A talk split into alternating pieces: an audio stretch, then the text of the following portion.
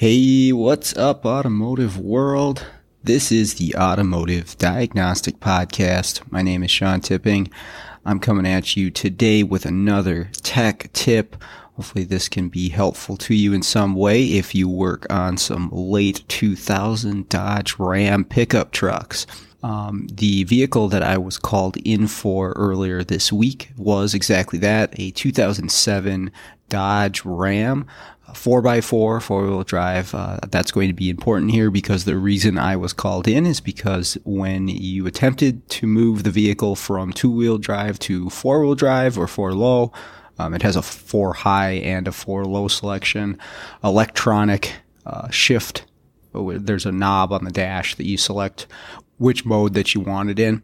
And when it was moved into either four high or four low, the indicator on the instrument cluster says four by four would just blink and uh, it would not actually go into four wheel drive. And this is why it was brought into the shop where it was at. They looked at it and they ended up replacing the actuator uh, that locks the front axle together. Uh, that was their first attempt at repair, and it did not change anything.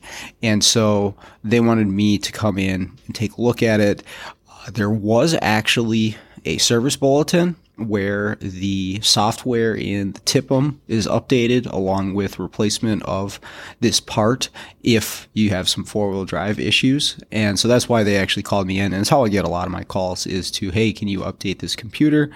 We've exhausted all of our options or or maybe they do find a legitimate TSB uh, like this one that kind of pertains to the problem they're having and they want to see if the reprogramming the update to the software will actually fix the problem that they're having. Well um, in a lot of cases i'll do some preliminary checks just to see you know, is this going to uh, correct the problem?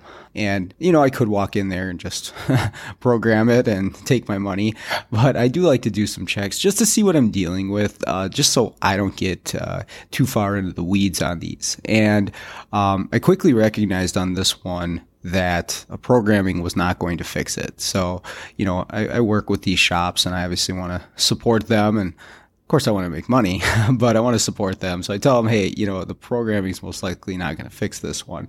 So let me get into what I found on this vehicle uh, that was preventing the 4x4 from working. And this is just something helpful to remember on this truck and probably other uh, Dodge, Jeep uh, trucks as well. So again, once I select 4x4, the indicator on the dash lights up uh, that says 4x4 and it just blinks and it does not actually stay steady, it doesn't go in. And when I move the selector, I can actually hear the transfer case motor moving.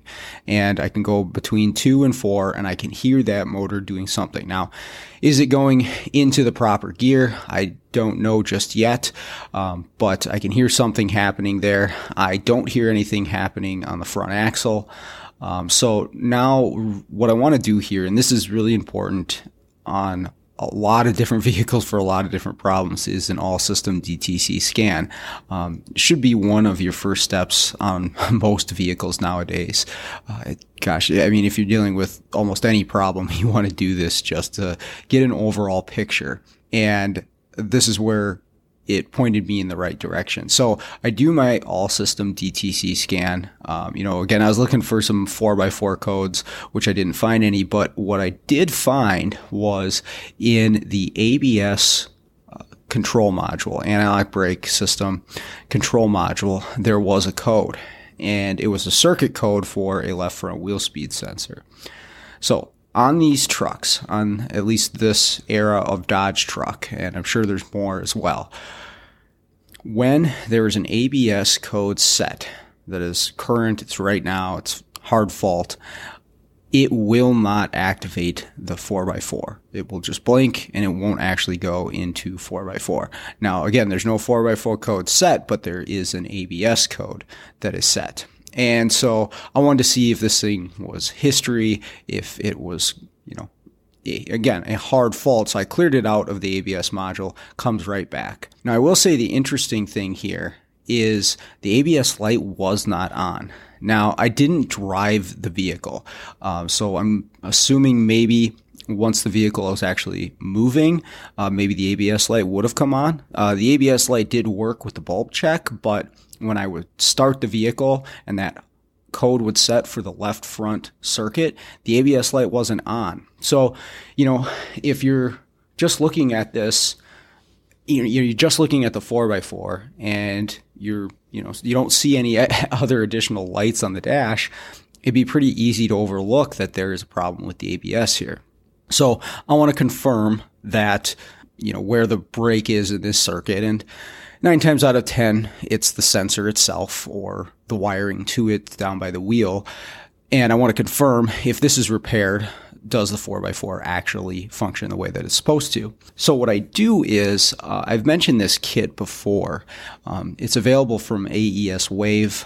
It's the U terminal test kit. And actually, I might be getting that name wrong, but I'll tell you what, I'll put a link in the show notes. And really what this kit is, is it's a bunch of it's a bunch of leads that have banana jacks on one side, and then it has pins that will match up with various different male and female pins on the vehicles. And you can do a lot of pin drag testing. You can jump components together. Um, one of the other things that this kit includes, though, is a variable resistor. Um, I mean, it's kind of like a potentiometer that you can turn a dial and you can dial in the resistance and then connect it to a circuit, which can be very helpful because this will allow you to simulate certain sensors. In this case, when the vehicle's stationary and it's setting a circuit code for a wheel speed sensor, it's obviously monitoring the circuit for integrity. It's using some sort of a bias voltage in order to say, is this component connected. And in this state, when the vehicle's not moving, it's just looking at the sensor as a resistor, as a coil of wire, and it is a resistance in that circuit and expects to be there, and it will cause the voltage on that circuit to be at a certain level. So what I can do is simulate that resistance. And what I'm going to do, again, I don't know where the break is, but I'm just you know, going with the odds. And I'm going to guess that the sensor itself is what has failed. So I unplug the connector up by the wheel well in the left front wheel well. So it goes down to the sensor. The other end goes to the ABS module. And I dial in the resistance on this uh, variable resistor that I have in this kit to about 1800 ohms. Um, that's generally where we're going to see these inductive speed sensors be for resistance. I don't, again, I don't know exact. I'm just kind of guessing here, but somewhere from a thousand to 2000 ohms is what the computer's looking for on that circuit. So I plug that in and I clear my ABS code. It goes away. So now I know, okay, yes, the problem is in the sensor or that short amount of wiring to it, but either way, it's getting replaced. And once I do that and the ABS code is gone, it goes into four wheel drive immediately. You still hear the transfer case motor move, but then you also hear the front axle actuator go. And um, it's in four wheel drive.